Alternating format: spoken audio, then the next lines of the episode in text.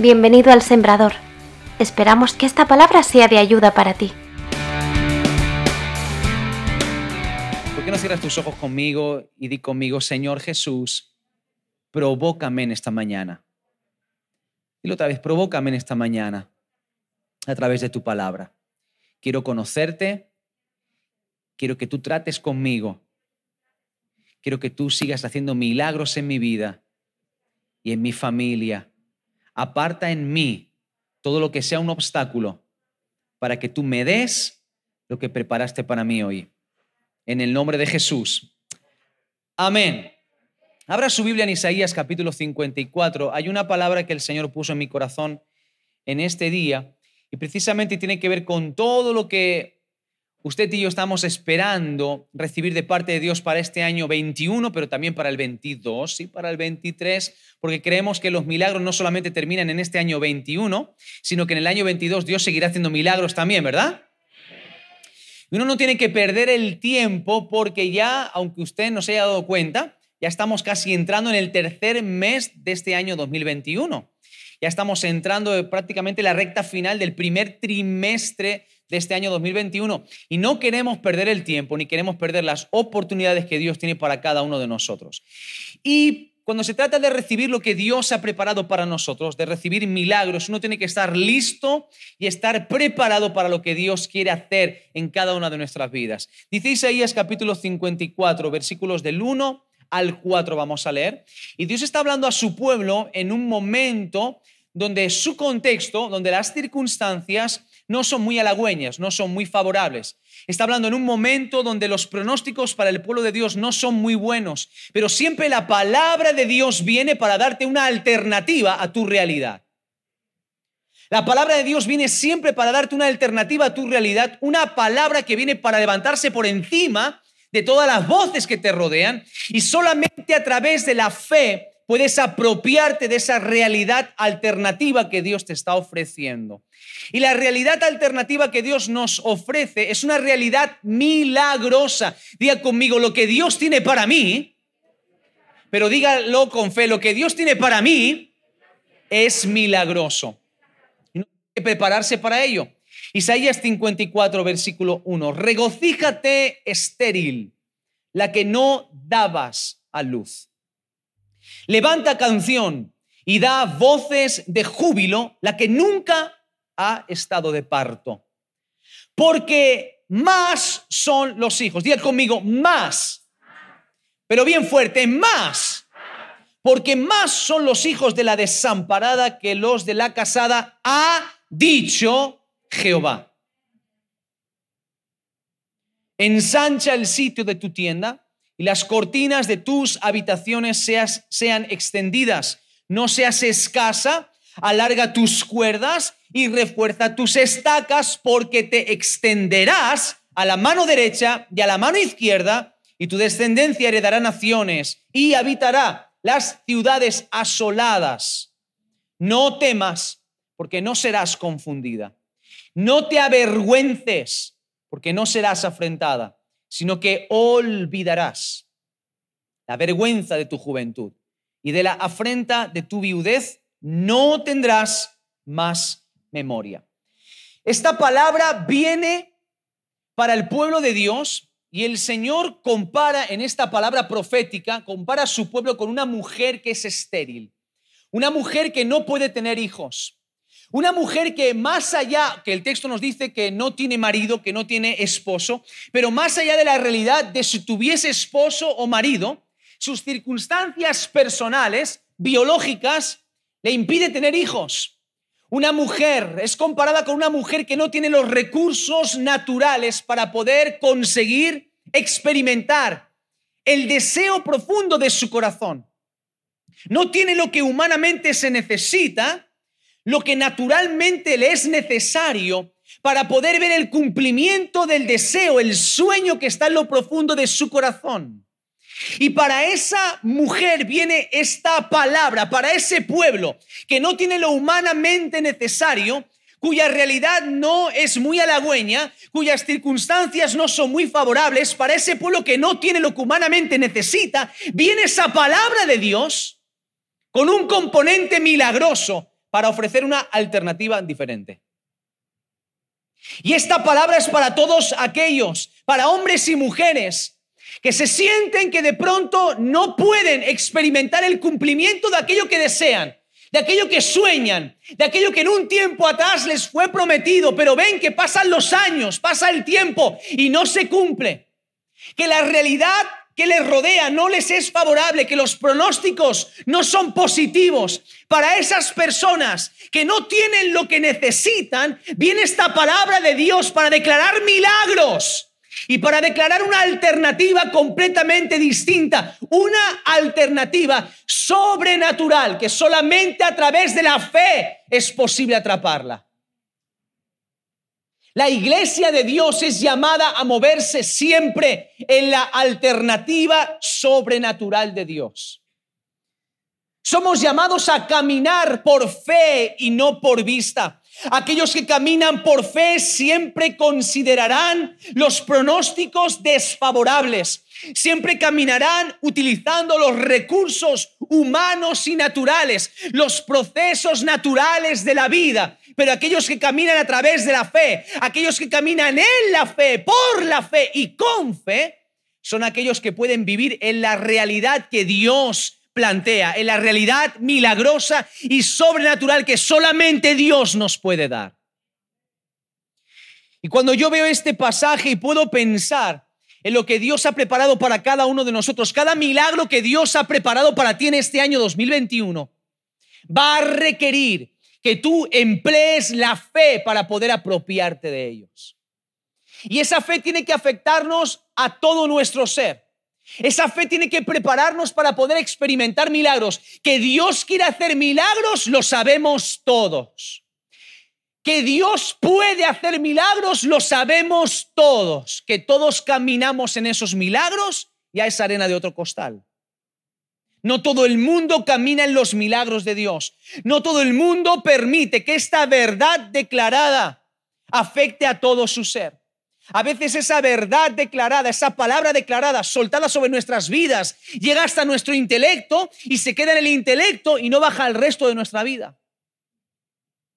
Y yo sé que para algunos, algunos comenzaron este año 21 recibiendo esta palabra profética. Es un año de milagros. Y hay personas que han atrapado esa palabra y la almacenan en su pensamiento, en su recuerdo, en su memoria. Pero esa palabra no se ha traducido en su vida, transformando la manera de pensar, transformando la manera de actuar. No ha pasado al resto de su ser.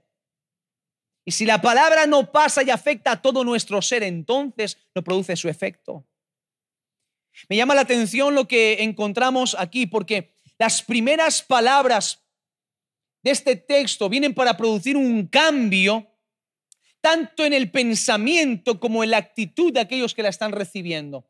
Una persona que se siente limitada, que no tiene recursos, que las cosas no le van como a él le gustaría que fuese. Una persona que de pronto los pronósticos que escucha no son pronósticos muy agradables o muy positivos, la actitud que abraza esta clase de personas puede ser una actitud de fracaso, una actitud de queja, una actitud de desesperación, una actitud de pesimismo.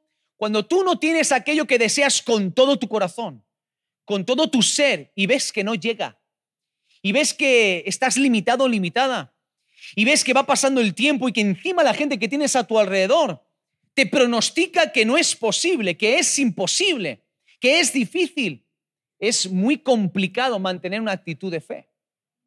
Normalmente afloran nuestras debilidades humanas, afloran nuestros sentimientos y nuestras emociones y es muy sencillo caer en la desesperación, es muy sencillo caer en el desánimo, es muy sencillo caer en la queja, en la angustia, en la amargura.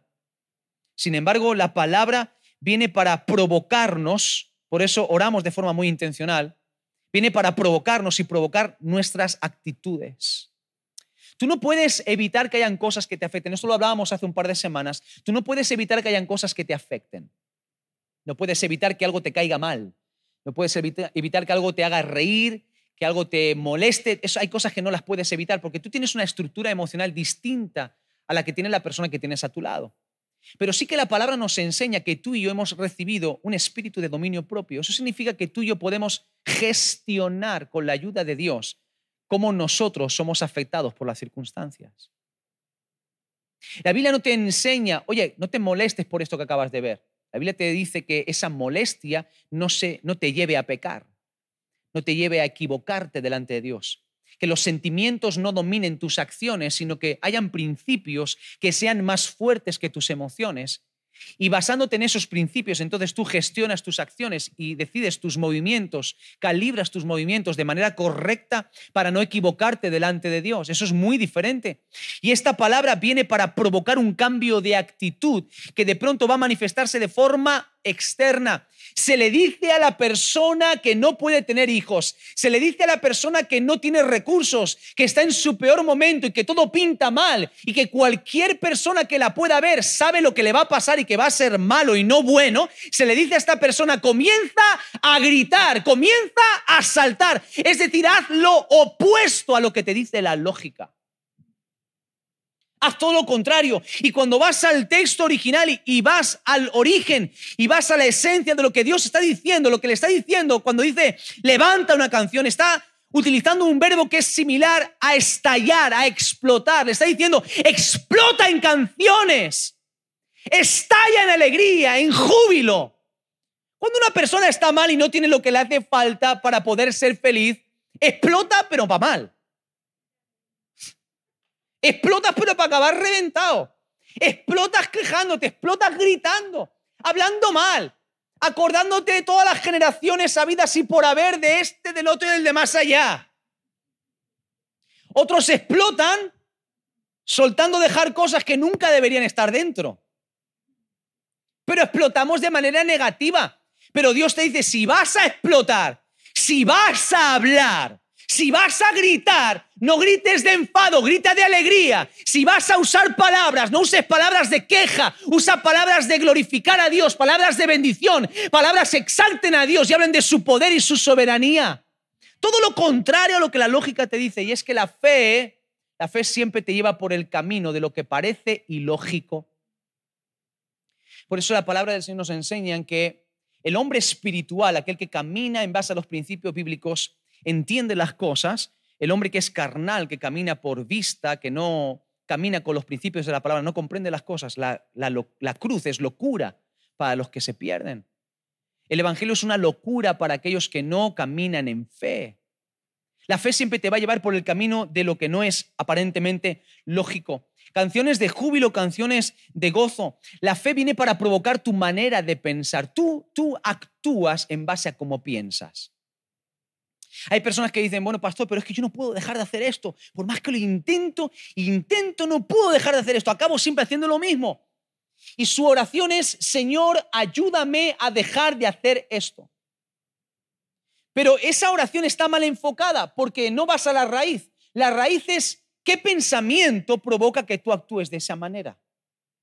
Porque tú puedes intentar corregir un hábito, puedes intentar corregir una acción, pero si tú no vas a la raíz, a lo que determina tu manera de actuar, acabarás actuando de la misma manera y te vas a frustrar porque vas a decir, no puedo dejar de hacer esto, no puedo abandonar este hábito, no puedo dejar de hacer esto. ¿Por qué? Tu pensamiento está afectado.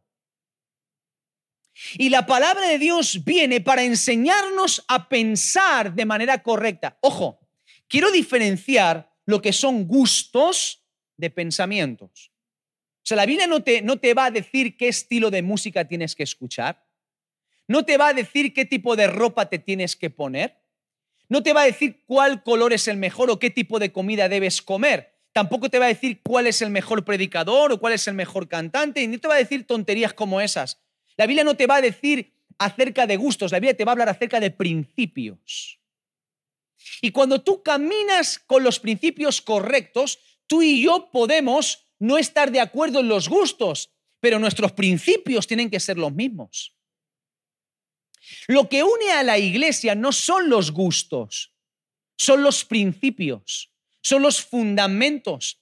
Y si un cristiano tiene un fundamento diferente, entonces tiene un problema. La palabra del Señor nos enseña a cómo pensar de manera correcta en base a los fundamentos que nos enseña la palabra de Dios. Y la palabra de fe, la palabra profética para su pueblo en ese momento, para preparar al pueblo para que reciba ese milagro, para que reciba esa promesa, tiene que también preparar el pensamiento de su pueblo. Si tú quieres milagros de parte de Dios y tu forma de pensar no es la correcta, te puedes quedar a las puertas de recibir milagros de Dios. Si tú quieres ver cosas de Dios nuevas en tu vida, experimentar cosas nuevas, grandes, milagrosas, sobrenaturales, ponle ahí lo que tú quieras. Pero tu manera de pensar no es la correcta, te vas a quedar a las puertas. Por eso, antes de nada, Dios sigue un orden muy intencional a la hora de hablar. Habla de la actitud que ellos tienen que mostrar. Escucha, una actitud externa que no va con sentimientos ni emociones, una actitud externa que va en base o va fundamentada en la obediencia. Te lo voy a explicar de una manera mucho más sencilla. Yo hago las cosas cuando siento hacerlas.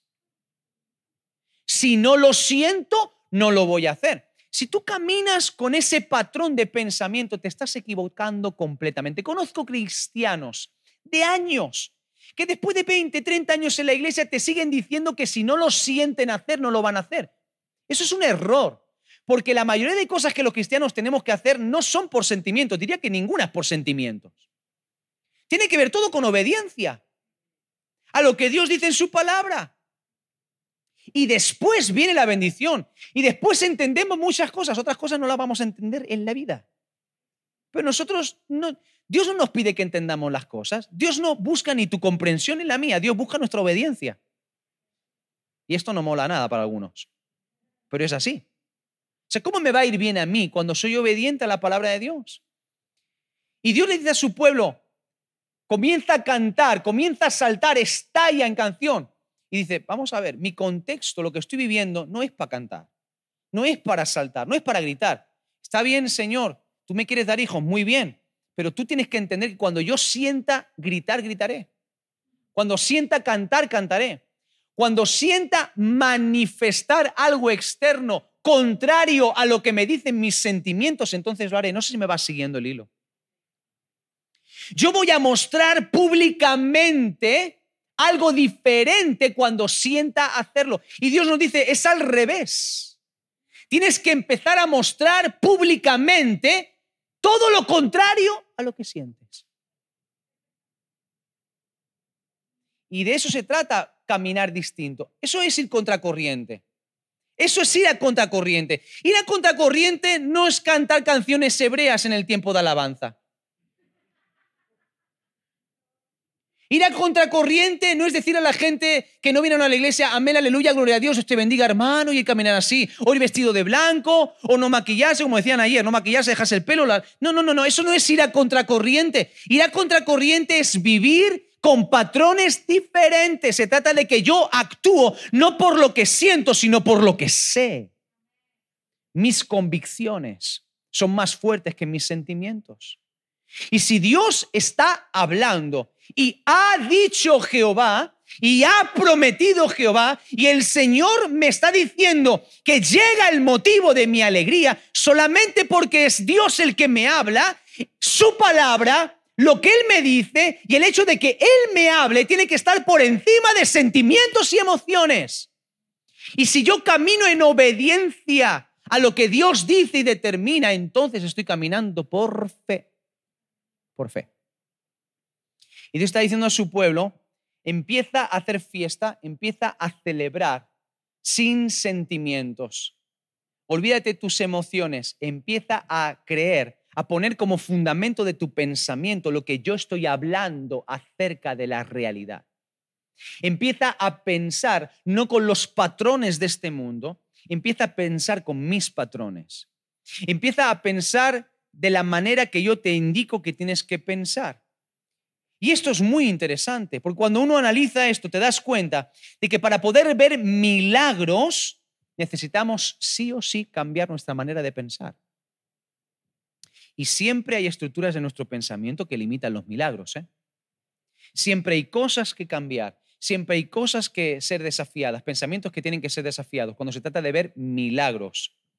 Si te das cuenta, la palabra viene y el énfasis de Dios en esa palabra profética, cuando está comparando esta situación a la mujer que da a luz, a la que nunca estuvo de parto, es interesante ver cómo Dios pone el punto del gozo, de la alegría, el énfasis, O por decirlo de otra manera, como Dios hace que su pueblo ponga su mirada no en el dolor del parto, sino en el resultado del parto.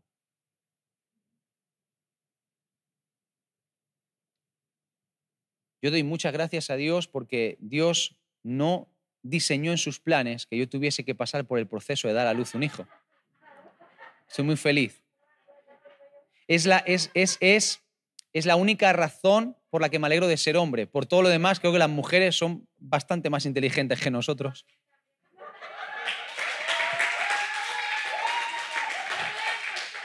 Hay que reconocerlo, hay que reconocerlo.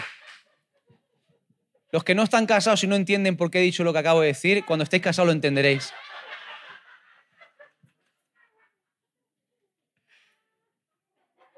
Pero por, pero por la experiencia que, que he podido vivir al lado de mi esposa, con tres niños, igual que cualquiera que estáis aquí que sois mamás, cuando una, cuando una mamá se enfrenta al momento del parto, yo creo, o por lo menos por lo que he podido escuchar, su, su mente soporta el dolor porque está pensando en que la criatura salga ya.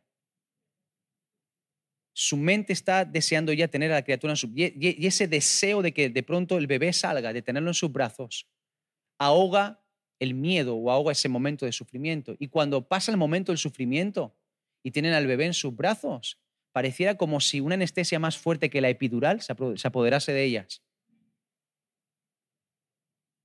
Y esto es muy ilustrativo de lo que pasa cuando uno le cree a Dios. Cuando tú le crees a Dios y vives en fe, lo doloroso del proceso, los dolores del parto para que el milagro venga a la luz, los dolores del proceso para ver milagros y para ver cosas grandes, pasan a un plano secundario. Dice la Biblia de Jesús, por el gozo puesto delante de él, soportó la cruz menospreciando el oprobio Jesús fue victorioso en la cruz, se mantuvo firme y fue más grande el gozo del resultado, el gozo de verte a ti y a mí salvos por esa sangre, fue más potente y fue más poderoso que los dolores de los azotes y de los clavos en las manos y en los pies y de toda la afrenta de la cruz del Calvario. La fe te lleva a ver el resultado y a enfocarte en el resultado. Si te enfocas en el proceso, te deprimes.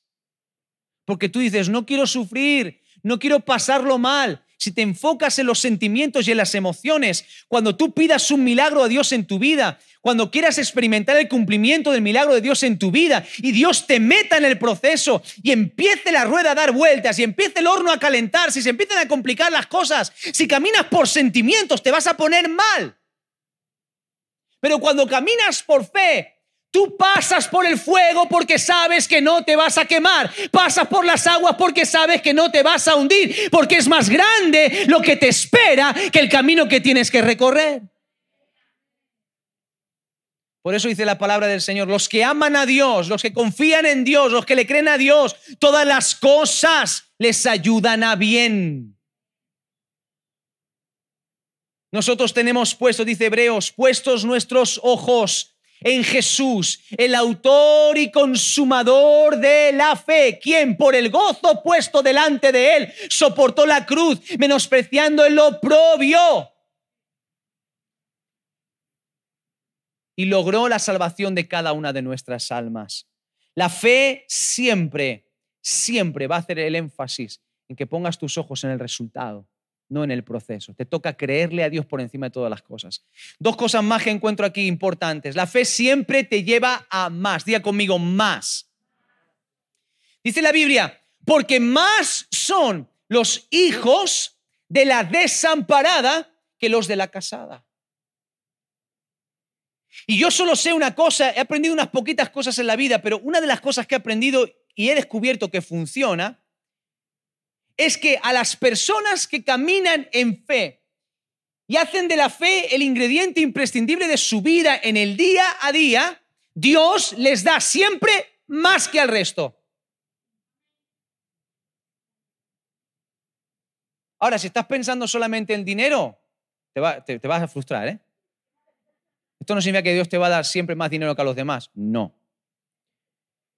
Cuando habla de más, significa que aquellos que caminan en fe ven más milagros que los demás, ven más el poder de Dios que los demás, conocen más a Dios, experimentan una mayor revelación del carácter de Dios, pueden ver y tener más experiencias en la vida cristiana que otros que caminan única y exclusivamente por vista. Siempre el que camina en fe ve el poder de Dios actuando más a favor suyo que aquellos que caminan solamente por vista. Por eso, cuando yo leo este texto, dice la Biblia, recibirá la, desamparada más. Cuando vas al texto original, no dice desamparada, dice la mujer solitaria. Y me llamó mucho la atención esto, pero mucho la atención. Porque yo puedo, yo soy mucho de cuando estoy leyendo la Biblia, trato de imaginarme las ilustraciones que la Biblia me dice. Para mi, mi cabeza funciona así, proceso mejor las cosas. En algunos momentos eso es positivo, en otros momentos es negativo, pero para la Biblia digamos que es positivo, ¿vale? Entonces, yo proceso mejor así las cosas y puedo imaginarme una mujer completamente sola, sola. Porque tener hijos en el contexto judío es una señal de prosperidad, de bendición y de favor, pero no tener hijos, la esterilidad es como una especie de marca de maldición. No poder dar, dar hijos, salud, dar varones o hembras, no, no, no poder honrar eh, la familia, no poder tener un legado, todo eso era un estigma para una mujer. Y eso provocaba soledad en su escasez. Cuando una persona se siente escasa, se siente sola. Y pueden haber personas rodeadas de gente completamente solas. ¿eh? Cuando una persona no tiene y ve a los demás que tienen, se siente excluido. La carencia, por eso hay personas que se aíslan porque tienen carencias ausencias, vacíos emocionales en sus emociones. Por eso las personas que normalmente les faltan determinadas cosas, vivimos en una sociedad, o la mayoría de las sociedades son sociedades excluyentes, donde excluyen a aquellos que no tienen lo mismo que los demás. Y la lista puede ser enormemente larga para mencionarla. Y pienso aquí que de pronto Dios ve con su mirada a la que se siente sola, al que se siente solo, al que siente que no tiene, al que está completamente abandonado, al que parece que está intentando mirar a los demás para buscar la respuesta o llenar el vacío, aquellos que buscan la compañía de los demás, que buscan en las amistades, en las relaciones, en los demás, Buscan en los otros seres humanos el acompañarse, pero está completamente solo y solitario, solitario en tu problema, solitario en su escasez, solitario en su vacío. A esa gente Dios le promete, tú no tienes nada, pero yo te voy a dar más que a los demás. Y aquel que camina en fe por la palabra de Dios recibe más que el que camina simplemente según su propio criterio humano. Escucha, en Dios tu vida puede dar mucho, y no, puede dar, no, va a dar más fruto que aquel que no tiene a Dios.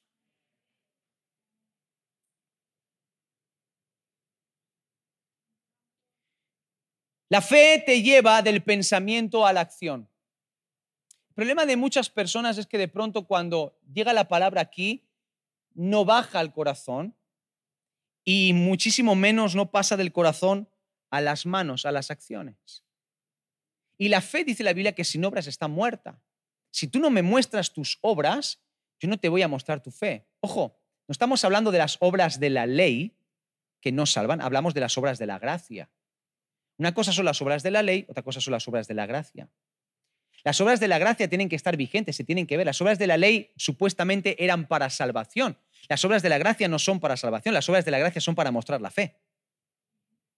Es lo que la palabra nos enseña. Por eso la fe sin obras está muerta. Y es importante que yo manifieste mi fe al mundo a través de mis obras, de cómo yo vivo, de cómo yo actúo. Y cuando hablamos de obras, no estamos hablando solamente de las obras de caridad, porque pensamos en obras y pensamos únicamente en una obra de caridad, llevarle comida a alguien, dar una prenda de ropa a alguien, hacer una buena labor social, animando o pasando, ayudando a cruzar la carretera a una señorita anciana, o ir de pronto a leerle la Biblia a una persona que no tiene recursos y cosas por el estilo. Esas son obras que están muy bien, son obras caritativas, de piedad, de compasión, de misericordia. La Biblia también nos habla de eso. Hablamos de obras que tienen que ver con pensamiento, traducido en la acción, habla de palabras, habla de forma de vida, actitudes, cómo me relaciono en mi casa, con mis hijos, con mi esposo, mi esposa, mis hermanos, en el trabajo, con mis vecinos. Obras que tienen que ver con mi día a día. Y mis obras tienen que estar regadas de fe. Y ahora, el punto en esta palabra, en concreto para lo que está diciendo el Señor, prometiendo un milagro, prometiendo el cumplimiento de algo grande, el desafío es ensancha el sitio de tu tienda. Ensancha el sitio de tu tienda y las cortinas de tus habitaciones sean extendidas. Es interesante porque aquí lo que está hablando el Señor es precisamente de generar espacio, abrir espacio para que Dios pueda depositar algo. Qué importante es que a través de mis acciones y de mis decisiones yo le dé el espacio a Dios para que Él pueda operar el milagro. Porque a veces nuestras decisiones ocupan el lugar que Dios quiere llenar. Esto es como si una persona dice, oye, me acaban de decir que me quieren regalar un dormitorio nuevo para mi casa. Estupendo. ¿Crees que lo puedes tener? Por supuesto que sí, me lo han prometido. Y de hecho, quiero un dormitorio nuevo. Muy bien, es tan simple. Ahora lo que tienes que hacer es quitar el dormitorio viejo que tienes. Desmonta la cama que tienes, desmonta la cómoda, quita el armario y entonces podremos meter la cama nueva, el armario nuevo y la cómoda nueva. Mira, yo quiero un armario nuevo. Quiero un armario nuevo, lo quiero poner en mi cuarto, pero es que este armario me gusta mucho el que yo tengo también. Porque es que le tengo mucho cariño. Era de mi bisabuela el armario. Y ya no se hacen los muebles con madera como hace tanto tiempo. Ahora todos son de melamina y con tachapá y poco más. Estos muebles baratos que hacen en tal cadena comercial tan famosa que venden muchos muebles baratos que los de monte te lo montas tú. Ya no son como los muebles de antaño que eran de madera. Entonces, claro, yo quiero, me hace falta un armario nuevo pero lo quiero, pero es que eh, también quiero este. Bueno, pues vas a tener que elegir. Vas a tener que elegir. Quiero zapatos nuevos. Está muy bien que quieras zapatos nuevos. Deshazte de los 34 pares de zapatos que no te pones. Quiero ropa nueva. Quiero renovar mi armario. Ese concepto. Renovar mi armario.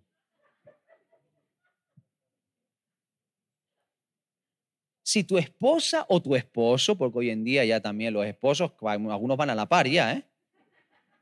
Te dice, quiero renovar mi armario. Teme, da voces, pronuncia, pero no canciones.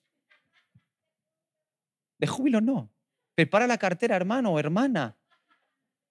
Quieres renovar tu vestuario, pero deshazte de todo lo que tienes que no te pones. Porque sabes una cosa, si no generas el espacio para lo que se te quiere dar, vas a acabar acumulando.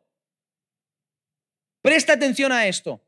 Si no generas el espacio, vas a acabar acumulando. Y cuando acumulas cosas, pierdes el filtro. Y llega un momento donde deja de ser importante lo que estás acumulando y simplemente te mueves por un impulso, una necesidad de acumular. Y puede que en esas cosas que estás acumulando hayan cosas buenas, hayan cosas útiles, pero cuando tú no generas el espacio pierdes la capacidad de poder gestionar lo valioso que se te ha dado. Y acabas incluso acumulando basura. ¿A qué me estoy refiriendo de manera práctica? Si tú no haces el espacio en tu vida obedeciendo la palabra de Dios, cuando recibes una palabra de parte de Dios y la obedeces, estás haciendo el espacio para que Dios opere a través de esa palabra. Si tú no la obedeces, la acumulas aquí, aquí. Y así hay tantos cristianos que están zumbaos perdidos, zumbaos, porque se comen y se fuman todo lo que aparece por internet. ¿Por qué? Porque palabra, palabra, palabra, palabra, palabra. Y escuchan sin filtro y acaban acumulando un cacao, unas cosas, unas mentiras, unas confusiones en su mente y la palabra nunca lleva a transformarlos para nada. Y entonces viven en un mundo de ilusión y de fantasía. Y los que los ven de lejos dicen, este tío no carbura bien. Mucho cristiano, pero no hay ninguna coherencia. Porque él dice que todo lo que tiene en su casa es válido y sirve, pero yo lo que veo es que nada más que tiene basura aquí.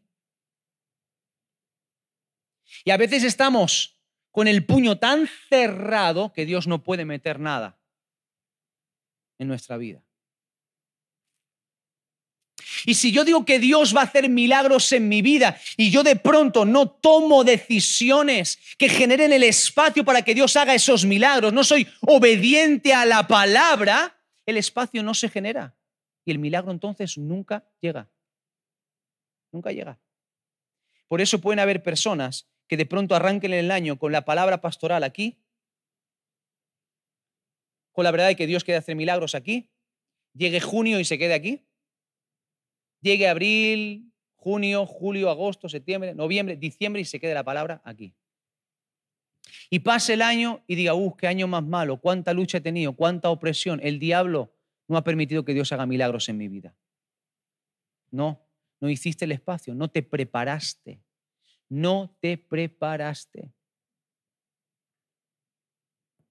Yo quiero que tú me uses, Señor. Quiero que hagas milagros en mi vida. Dios me ha dado una palabra. Te voy a usar, voy a hacer contigo cosas maravillosas y no me involucro, no sirvo, no me congrego, no leo la palabra, no hago nada.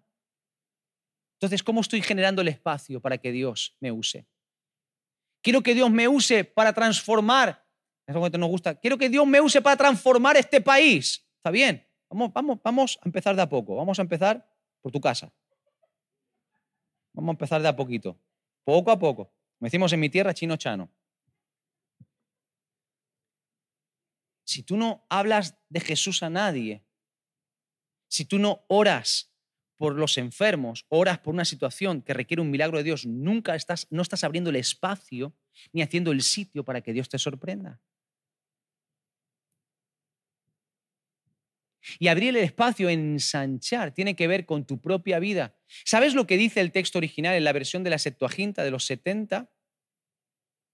Dice lo siguiente, dice, dilata el lugar de tu tienda y tus atrios dilata el lugar de tu tienda y tus atrios. Y me llamó muchísimo la atención porque de pronto Dios utiliza terminología médica. No soy médico, para nada, pero nada, ¿eh?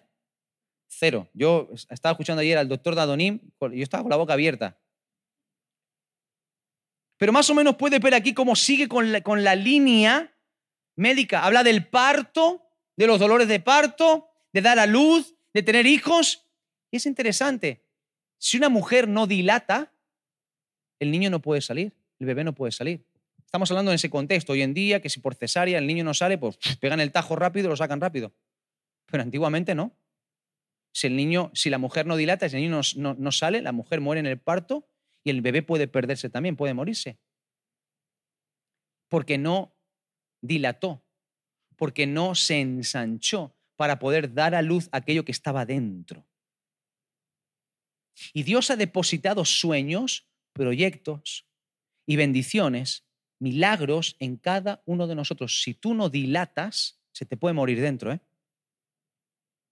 Y lamentablemente hay demasiados cristianos con sueños muertos, con llamados muertos, con promesas muertas, con tantas cosas, con dones muertos en el corazón, porque no supieron dilatar y abrir el espacio ¿De qué estoy hablando?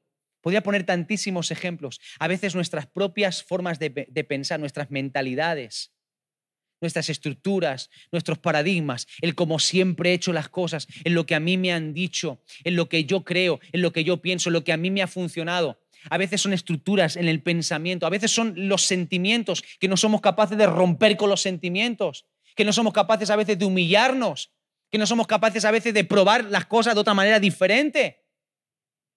Y esas cosas nos acaban limitando, no somos capaces de dilatar la manera de pensar, la mentalidad, la tradición, la religiosidad, el legalismo, tantas cosas que impiden que lo que Dios te ha prometido sea dado a luz.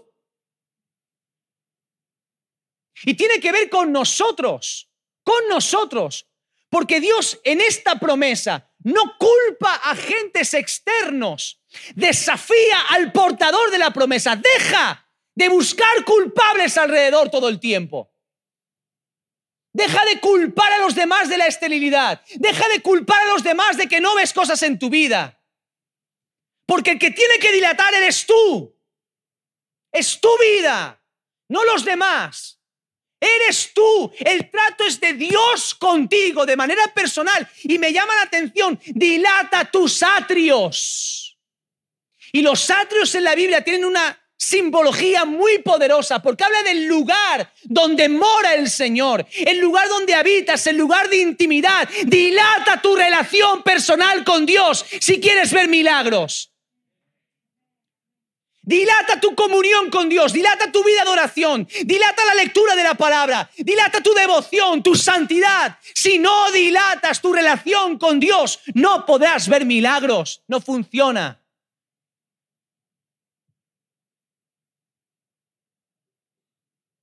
Tiene que ver con algo interno, personal de cada uno, privado.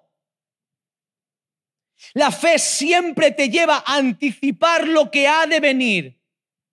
Por eso Dios está hablándole algo que va a venir, que no lo tiene, pero la fe, por la fe tú lo anticipas, tú lo tienes en tu mano.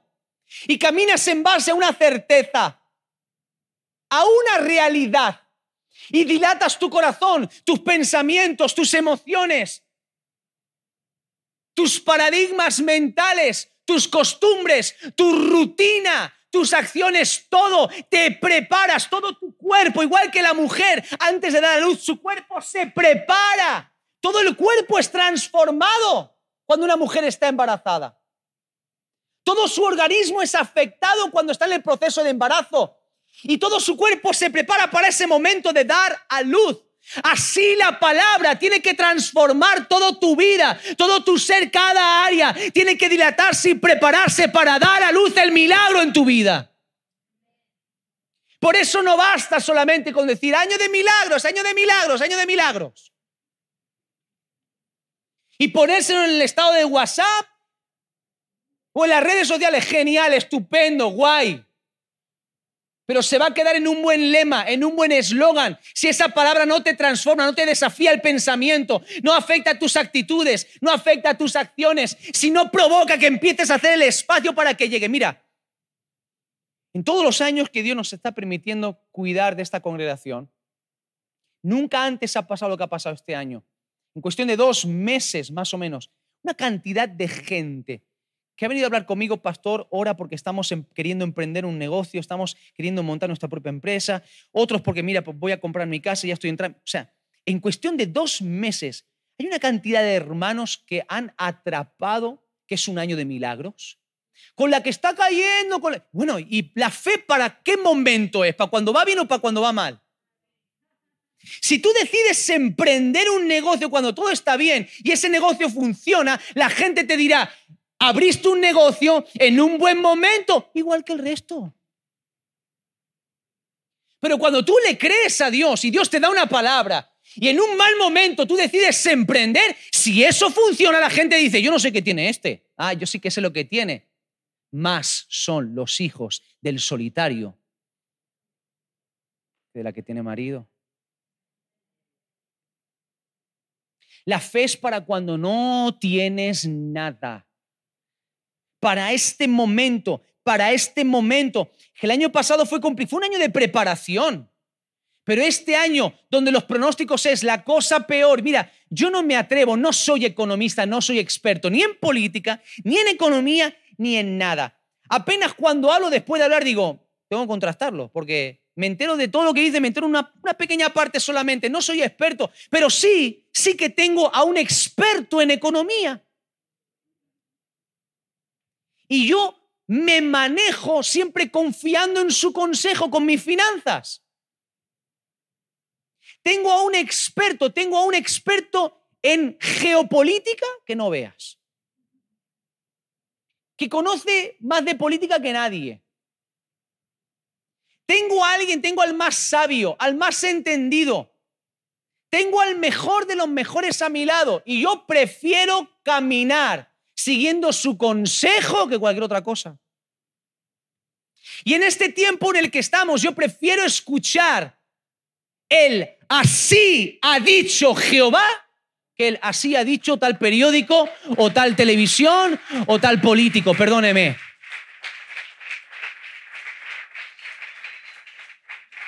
Porque si tú sigues y tú caminas bajo el así ha dicho Jehová, entonces el más llega.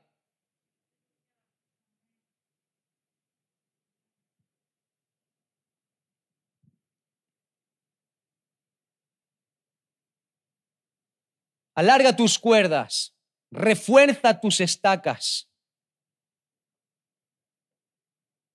Es interesante lo que está hablando aquí, porque aquí precisamente está trazando, trazando los límites de cuánto tú vas a ensancharte. Esta parte del texto nos desafía a marcar los límites porque la fe va en dos direcciones con este texto, te provoca en dos direcciones, o en dos cosas, no dos cosas. Te provoca en primer lugar a que generes el espacio y te provoca a que tú decidas cuánto espacio generas.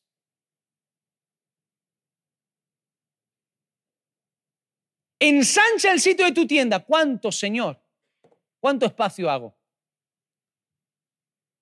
Decía en el primer culto, Solamente me arrepiento de una cosa de cuando llegamos a este lugar, que no calculamos bien el sitio del lugar de culto. Y se nos quedó pequeño demasiado pronto. En el próximo sitio no nos pasa. Yo dije, pues por lo menos cuatro veces más, y no nada. por lo menos. Y si nos queda pequeño pronto, pues bueno, será gracias al Señor, como siempre, como todo gracias a Él, pero no será porque yo no he tenido fe.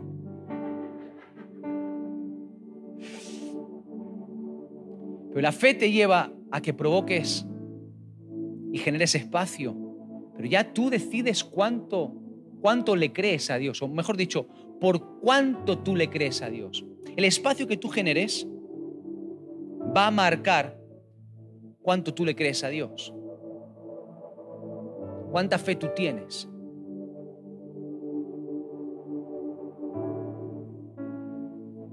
El hombre que camina según criterios humanos, genera espacio y él mismo llena el espacio. El hombre que camina por fe genera el espacio y espera que sea Dios el que lo llene. Por eso siempre es más. Cuando tú haces el espacio y eres tú el que en base a tus planes, tus conceptos, tus pronósticos o tus previsiones pretendes llenar y pretendes crecer y pretendes avanzar y evolucionar, acabas siendo víctima de tu propia limitación. Pero cuando tú eres una persona que caminas en fe, creyéndole a Dios, y los que caminan en fe siempre son tachados de herejes, de ilusos, de locos, de emocionalistas, de tantas cosas. Pero al final la historia ha demostrado que solamente experimentan cosas grandes los que viven por fe y le creen a Dios. Yo no quiero llegar al cielo y que Dios me recrimine que no tuve fe. Yo no quiero pasar vergüenza y que Dios me diga, mira hijo, predicabas más o menos, pero hijo, te podías haber creído media palabra de la que decías. Yo no quiero pecar de incrédulo y cuando pensamos en incrédulos, pensamos en los paganos, impíos, que no creen en Dios. Pero sabes que la incredulidad también afecta a los cristianos y afecta más. Es más nociva la incredulidad para los cristianos. ¿Y sabes por qué? Porque no hay nada peor que conocer a Dios, saber lo que Él puede hacer y no creerlo. Las personas que no tienen al Señor en su vida, muchos de ellos no han escuchado quién es Dios y lo que Dios puede hacer. Es mucho peor habiendo escuchado quién es Él y sabiendo lo que Él puede hacer, no creerlo. Hay quienes no han tenido todavía la opción, nosotros tenemos la opción. Y si tienes la opción de caminar por fe y de caminar por incredulidad y escoges caminar en incredulidad, dice la Biblia, el que sabe hacer lo bueno y no lo hace, le es pecado. Y la incredulidad también es pecado a la luz de la palabra. O sea que cuidado.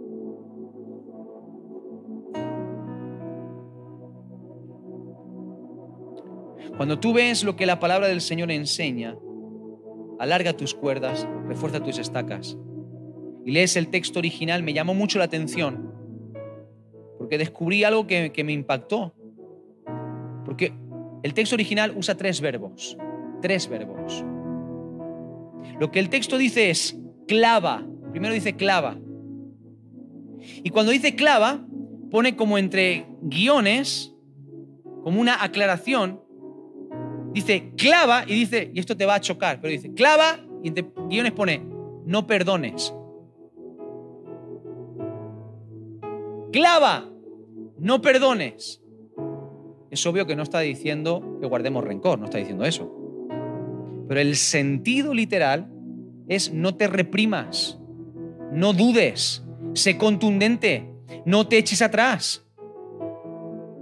Sé osado, sé audaz, tú clava, aquí vamos, clava, sé decidido, no dudes. Dice Santiago, el que duda es como la ola del mar, que va llevado, va siendo llevado por cualquier viento para arriba y para abajo. Toma con firmeza la palabra de Dios. Toma con firmeza lo que Dios dice. Clávalo en tu corazón. Si vas a poner límites, si vas a ensanchar el sitio de tu tienda, hazlo con seguridad. No lo hagas titubeando. No, bueno, voy a ver así, a ver qué pasa. No, Créele a Dios, sea audaz, sea osado. Para el que cree todo es posible. Dice la Biblia que sin fe es imposible agradar a Dios. Y es cierto que Dios nos reclama fe para dirigirnos a Él, en el sentido de que uno tiene que creer que Dios está. Pero también recuerda una cosa, nuestra vida agrada a Dios, debe agradar a Dios. No solamente debemos agradar a Dios en momentos puntuales, el hombre tiene que vivir con fe constantemente en su día a día. Y una vida de fe agrada a Dios. A Dios le agrada cuando tú dices, yo creo que mi Dios no tiene límites. Yo le creo por un Dios sin límites. Dios se agrada con la gente que se mueve creyendo en Dios sin límites. Tres verbos, clava, alarga. ¿Cuánto? Hasta donde creas. ¿Qué longitud tienen las cuerdas que tienes?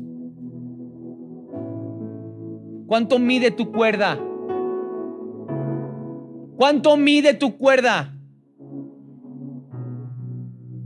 ¿Sabes una cosa? Yo aprendí, aprendimos con mi esposa hace tiempo a rodearnos, o mejor dicho, a dar el permiso a ponernos bajo la influencia de hombres y mujeres que provocan nuestra fe, que nos inspiran por su forma de vivir. Nosotros no somos influenciados o impactados por personas que son buenos predicadores aquí arriba. Nosotros damos autoridad e influencia en nuestra vida como familia y a nivel ministerial y personal a personas cuya forma de vivir nos provoca a la fe. Y cuando yo me junto con esa gente salgo inspirado y salgo con la cabeza que me da vueltas. Y quiero creerle a Dios por cosas más grandes. Esa es la clase de gente que tienes que buscar a tu alrededor. Gente que provoque tu fe. Gente que te desafíe a no acomodarte. La comodidad es enemiga de la fe, la pereza es enemiga de la fe, la duda es enemiga de la fe, la religiosidad es enemiga de la fe, la apatía es enemiga de la fe. Rodéate de gente de fe que te provoquen a alargar tus cuerdas cada vez más, que te digan un poquito más lejos, un poquito más lejos.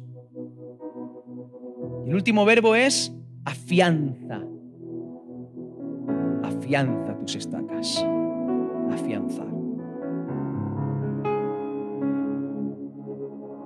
Toma decisiones tan seguro, afianzándote tan fuerte que nada ni nadie te haga volver hacia atrás. Que ningún viento quiera tumbar tu tienda, tu casa, Que ningún viento de incredulidad quiera disminuir, achicar, empequeñecer el espacio que Dios quiere llenar.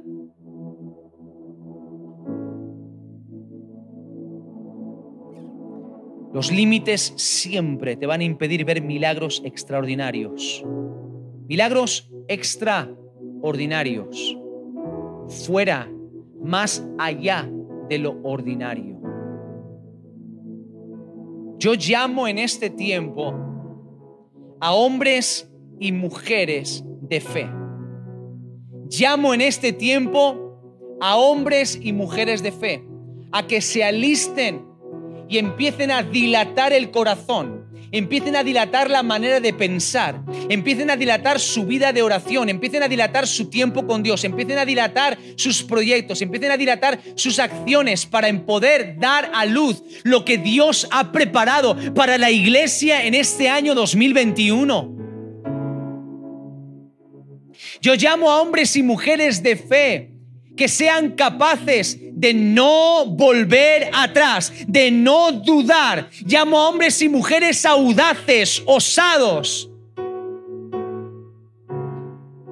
que alargan las cuerdas más allá de los límites preestablecidos. A hombres y mujeres que caminan tan firmes y tan seguros en la palabra que ningún viento los mueve no hemos llegado hasta este punto. Dios no nos ha traído hasta este momento para quedarnos como estamos. Dios nos ha traído hasta este punto para no crecer más. Dios no ha permitido el año 20 para que el año 21 no cambien las cosas.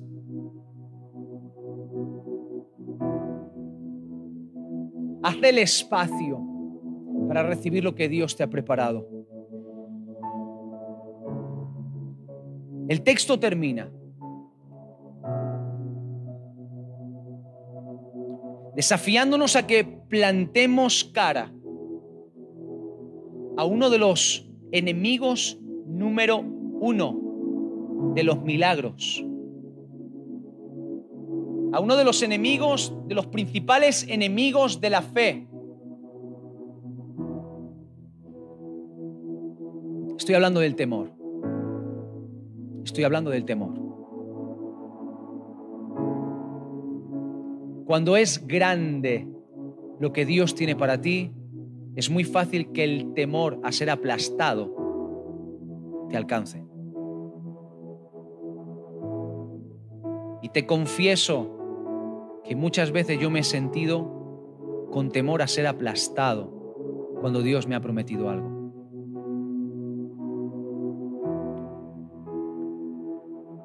Pero lo que sostiene tus cuerdas, tus estacas, tu tienda, tus atrios, es el poder del Espíritu Santo. Es la palabra que hay sobre tu vida. Y esa palabra viene para echar fuera todo temor. Si tú confías en tus posibilidades, si tú confías en lo que tú puedes hacer, si tú confías en tus recursos y en tus capacidades, el temor te ganará terreno. Tardo o temprano te ganará terreno.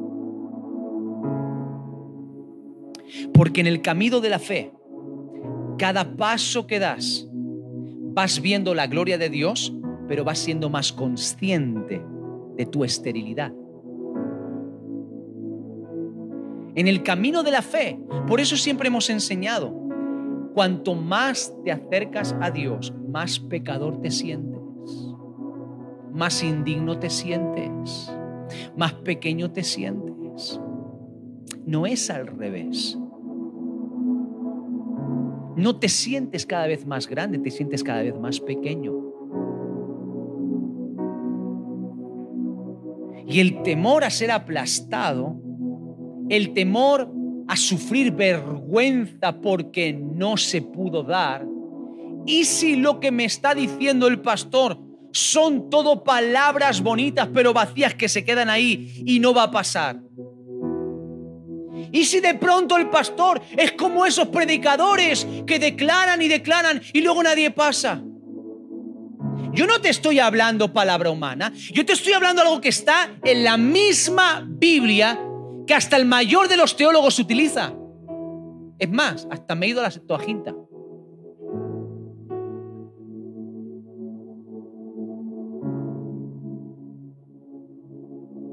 Nadie no puede estar de acuerdo conmigo en el hecho de que Dios cumple su palabra. Nadie puede estar en desacuerdo conmigo en el hecho de que Dios exige de cada uno de nosotros que vivamos en fe. Por lo tanto, si Dios te dice algo y tú lo crees y tú vives una vida obediente a su palabra, Él lo va a cumplir. Y si hasta ahora sufriste, Dios promete que no vas a volver a ser avergonzado ni vas a volver a ser afrentado.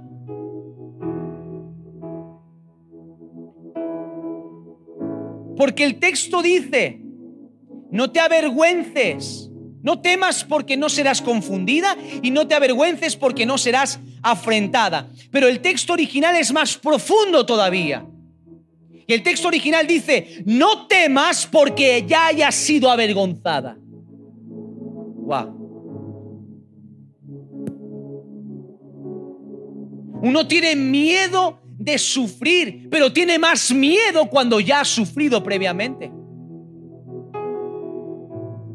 Uno tiene temor cuando las cosas ve que no van a funcionar, pero tiene más temor cuando no le han funcionado y en el pasado es una carga doble. Pero hasta ese temor a que no se dé como no se dio en el pasado, Dios te lo despeja y te dice, si en el pasado fuiste avergonzada o avergonzado, si en el pasado fuiste enfrentado, enfrentada, fuiste golpeado, golpeada, no temas por lo que hayas vivido en el pasado, no pongas tus ojos atrás, pon tus ojos delante en lo que yo te he prometido y en lo que yo tengo para ti. Porque no te vas a acordar más. No te vas a acordar más. Y cuando no vivías, no tenías espacio. Tu corazón tiene que ser mucho más ancho. Mucho más ancho. No solamente para estar enfocado en el pasado, no, en tu corazón no tiene que haber el pasado. Un corazón ancho no ignora el pasado. En el corazón ancho Cabe el pasado y uno aprende, cabe el presente y también cabe el futuro. Cabe todo el mundo en un corazón dilatado. Dios está queriendo hacer cosas. Sabes, yo siento la presencia del Señor de una manera tan hermosa en esta mañana, en este lugar. Cierra tus ojos, ponte de pie, por favor. Él está aquí, Él está aquí, Él está aquí. Vamos, levante sus manos rápido. Hay algo de Dios. Hay algo de Dios en esta mañana, en este lugar. Dios quiere hacer milagros en tu vida en este tiempo. Dios quiere hacer milagros en tu vida en este tiempo.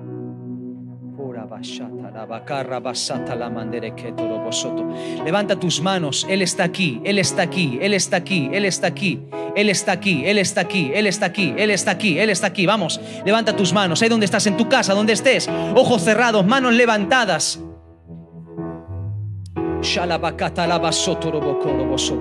Él está aquí, Él está aquí, Él está aquí, Él está en este lugar, Él está en este lugar, Él está en este lugar, Él está aquí. Vamos. Vamos, prepara tu corazón para todo lo que Dios tiene para ti. Es momento de empezar a cambiar la manera de pensar. Es momento de empezar a adorar, a agradecer a Dios, a gozarse, a hablar palabras de bendición, a hablar palabra de Dios por todo lo que Dios te ha prometido, por todo lo que va a venir en este tiempo.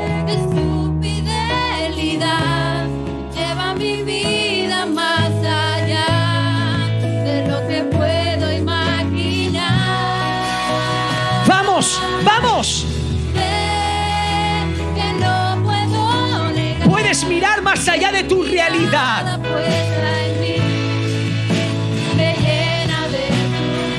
Estalla en gratitud a Dios en esta mañana. Estalla en gratitud a Dios. Anticipa la fe aquello que ha de venir Anticipa la fe aquello que ha de venir. Viene sobre tu vida, viene para ti, viene para tu familia. Haz el espacio, alarga tus cuerdas, alarga tus cuerdas. Clava, clava, sé contundente, sé osado, sé valiente. Créele a Dios. Dios ha hablado sobre tu vida. Dios ha hablado sobre tu vida. Es más, es más lo que viene de Dios. Es más lo que viene de Dios. Se abren las fuentes del cielo para derramar gloria sobre tu vida. Es más lo que viene de Dios. Es más lo que viene de Dios. No tengas miedo. No serás más avergonzada. No serás más Olvidarás la aflicción. Olvidarás la afrenta de tus años pasados.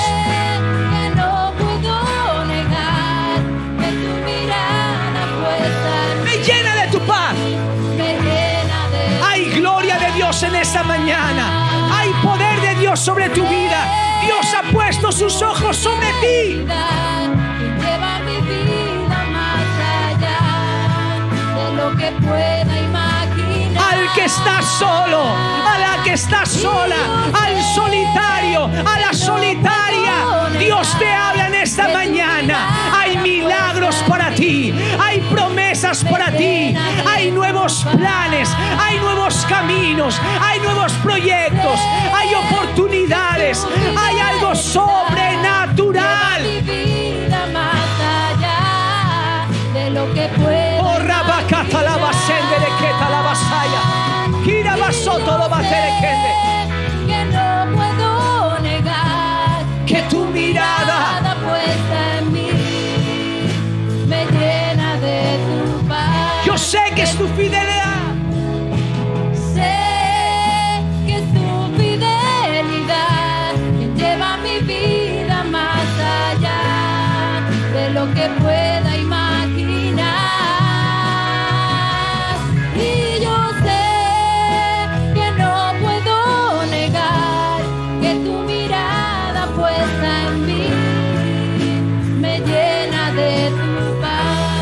ojos cerrados, Espíritu Santo, provócanos a través de tu palabra.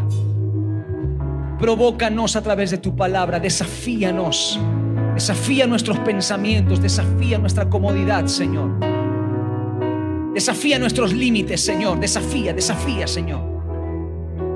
Que tu palabra nos rete, nos provoque a la fe.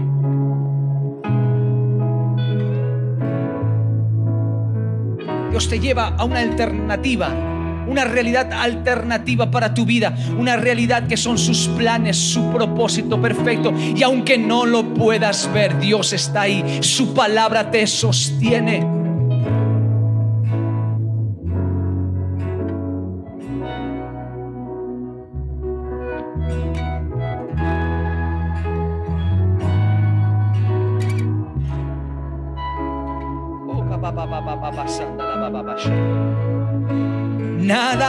Imposible para Dios. No te he dicho que si crees verás la gloria de Dios. No te he dicho que si crees verás la gloria de Dios.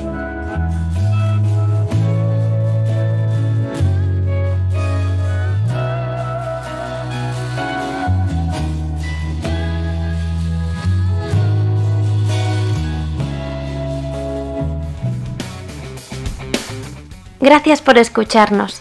Síguenos en nuestras redes sociales, Facebook, Instagram y Twitter.